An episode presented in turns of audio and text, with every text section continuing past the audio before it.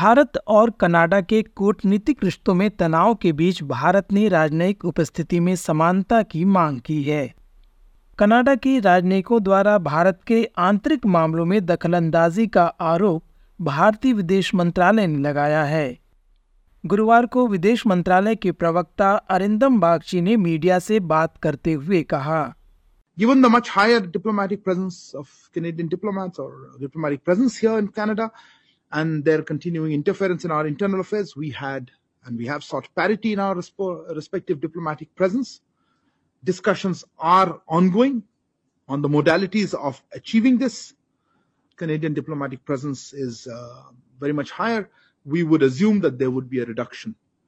फिलहाल भारत में कनाडा के बासठ राजनयिक हैं जिसे भारत घटाकर 21 करने को कहा है इधर मालदीव में सत्ता परिवर्तन के बाद भारत ने नए प्रशासन के साथ काम करने को लेकर अपनी उत्सुकता जताई है अरिंदम बागची इस बारे में बात करते हुए कहते हैं Prime Minister was the first leader to convey greetings and felicitations to uh, the President elect. Uh, Prime Minister conveyed uh, and reaffirmed India's commitment to strengthen the time tested India Maldives bilateral relationship and um, enhancing overall cooperation in the Indian Ocean region. Uh, subsequently, yesterday, I think our High Commissioner in Malay also called on the President elect. He had a good discussion on various aspects of our bilateral partnership, including development cooperation. Um, let me take the opportunity to congratulate uh, the Maldivian people for uh, once again demonstrating their faith in democratic governance and constitutional processes that reflect their firm commitment to the values of democracy and the rule of law. Delhi शराब नीति को लेकर भाजपा और आम आदमी party एक दूसरे पर हमलावर है। शराब नीति में घोटाले की जाँच कर रही ईडी ने आप सांसद संजय सिंह को गिरफ़्तार किया है। गुरुवार को अदालत ने पाँच दिन के ईडी रिमांड पर उन्हें भेज दिया। इस घोटाले के तार मुख्यमंत्री अरविंद केजरीवाल से जोड़ते हुए भाजपा नेता परवेश वर्मा कहते हैं। ये लोग बार बार कहते हैं कि क्योंकि इलेक्शन आ रहे हैं, उसके हम उनसे डर गए। और ये अपोजिशन पार्टी जो इंडिया अलायंस बना है, उसके ऊपर में अटैक है। क्योंकि इलेक्शन आ रहे हैं और आप एक अपोजिशन पार्टी का हिस्सा हैं तो आपका जो विक्टिम कार्ड है, वो नहीं चलेगा। और मेरा अरविंद केजरीवाल को एक जो है फ्रेंडली एडवाइस है कि आप जो भी आपने किया है पाप, अगर आप उसको सामने स्वीकार कर लें तो मुझे लगता है आपकी भी सजा थोड़ी सी कम हो जाएगी। भाजपा प्रवक्ता शहजाद पुनावाला ने आम आदमी पार्टी के विक्टिम कार्ड पर तंज कसते हुए कहा कि यह पार्टी पूरी तरह भ्रष्टाचार में लिप्त है। और जब भी ये भ्रष्टाचार का पाप करते हैं तब इनका एक ही नारा होता है। इनका नारा एक ही होता है कि करेंगे हम मिलकर भ्रष्टाचार बनाएँगे इसको अपना जनसिद्ध अधिकार। कोई एजेंसी या कोर्ट हमें पकड़े तो मातम मनाते हुए चिल्लाएँगे अत्याचार अत्याचार और खेलेंगे बड़ा विक्टमहुड कार्ड और ये स्टैंडर्ड ऑपरेटिंग प्रोसीजर बन चुका है और अधिक पाप एएपी का।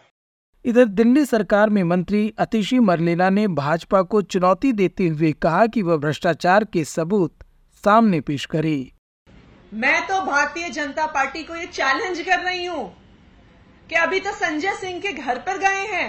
जाए उनके पैतृक घर में, जाए उनके लॉकर पर, जाए देश के हर उस जगह पर जहाँ पे संजय सिंह पिछले एक साल में गए हैं और उसके बाद भी बताएँ, अगर एक चवन्नी उनको मिल जाए तो इसलिए अगर भारतीय जनता पार्टी में दम है, उनकी इन एजेंसियों में, उनके तोता मैना में दम है तो दिखाएँ एक पैसे के भी भ्रष्टाचार का सबूत पाँच राज्यों में होने वाले विधानसभा चुनावों को लेकर मुख्य पार्टियों ने अपने कमर कस लिए हैं।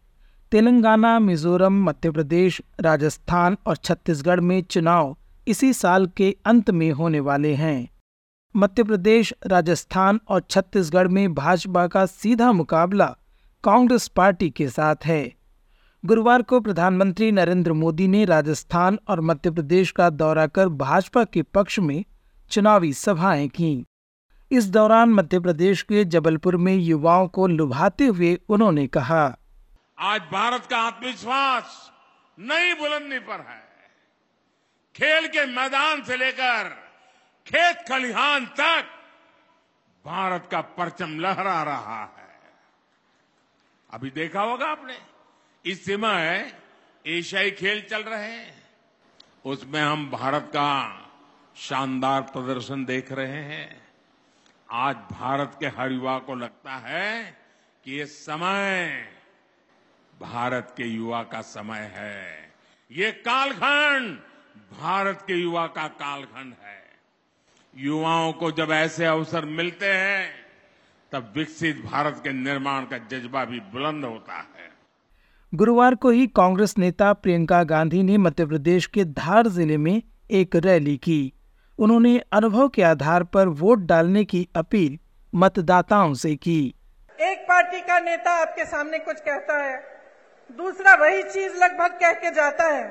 तो आपको पता कैसे चलता है कि कौन सच्चाई कह रहा है? पता आपको तब चलेगा जब आप अपने ही अनुभव पर उतरेंगे। आपका अनुभव क्या है? आपका जीवन क्या है? आपके संघर्ष क्या है?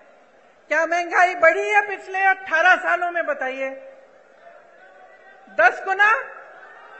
पिछले पाँच सालों में, साढ़े तीन सालों में, जब से इनकी सरकार रही है, तब से बढ़ी है कि घटी है?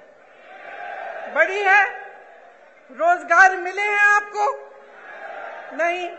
मेरे किसान भाई जो खेती छोड़ के यहाँ आए हैं, बताइए, आपका जीवन ज़्यादा मुश्किल हुआ है कि ज़्यादा आसान? मुश्किल हुआ है। आपको बता दें कि विधानसभा चुनावों के लिए तारीखों की घोषणा अभी नहीं हुई है। चुनाव आयोग अगले कुछ दिनों में इसकी घोषणा कर सकता है। भारत से आज की रिपोर्ट में बस इतना ही। मैं विश्व रत्न एस रेडियो की हिंदी, सेवा के लिए।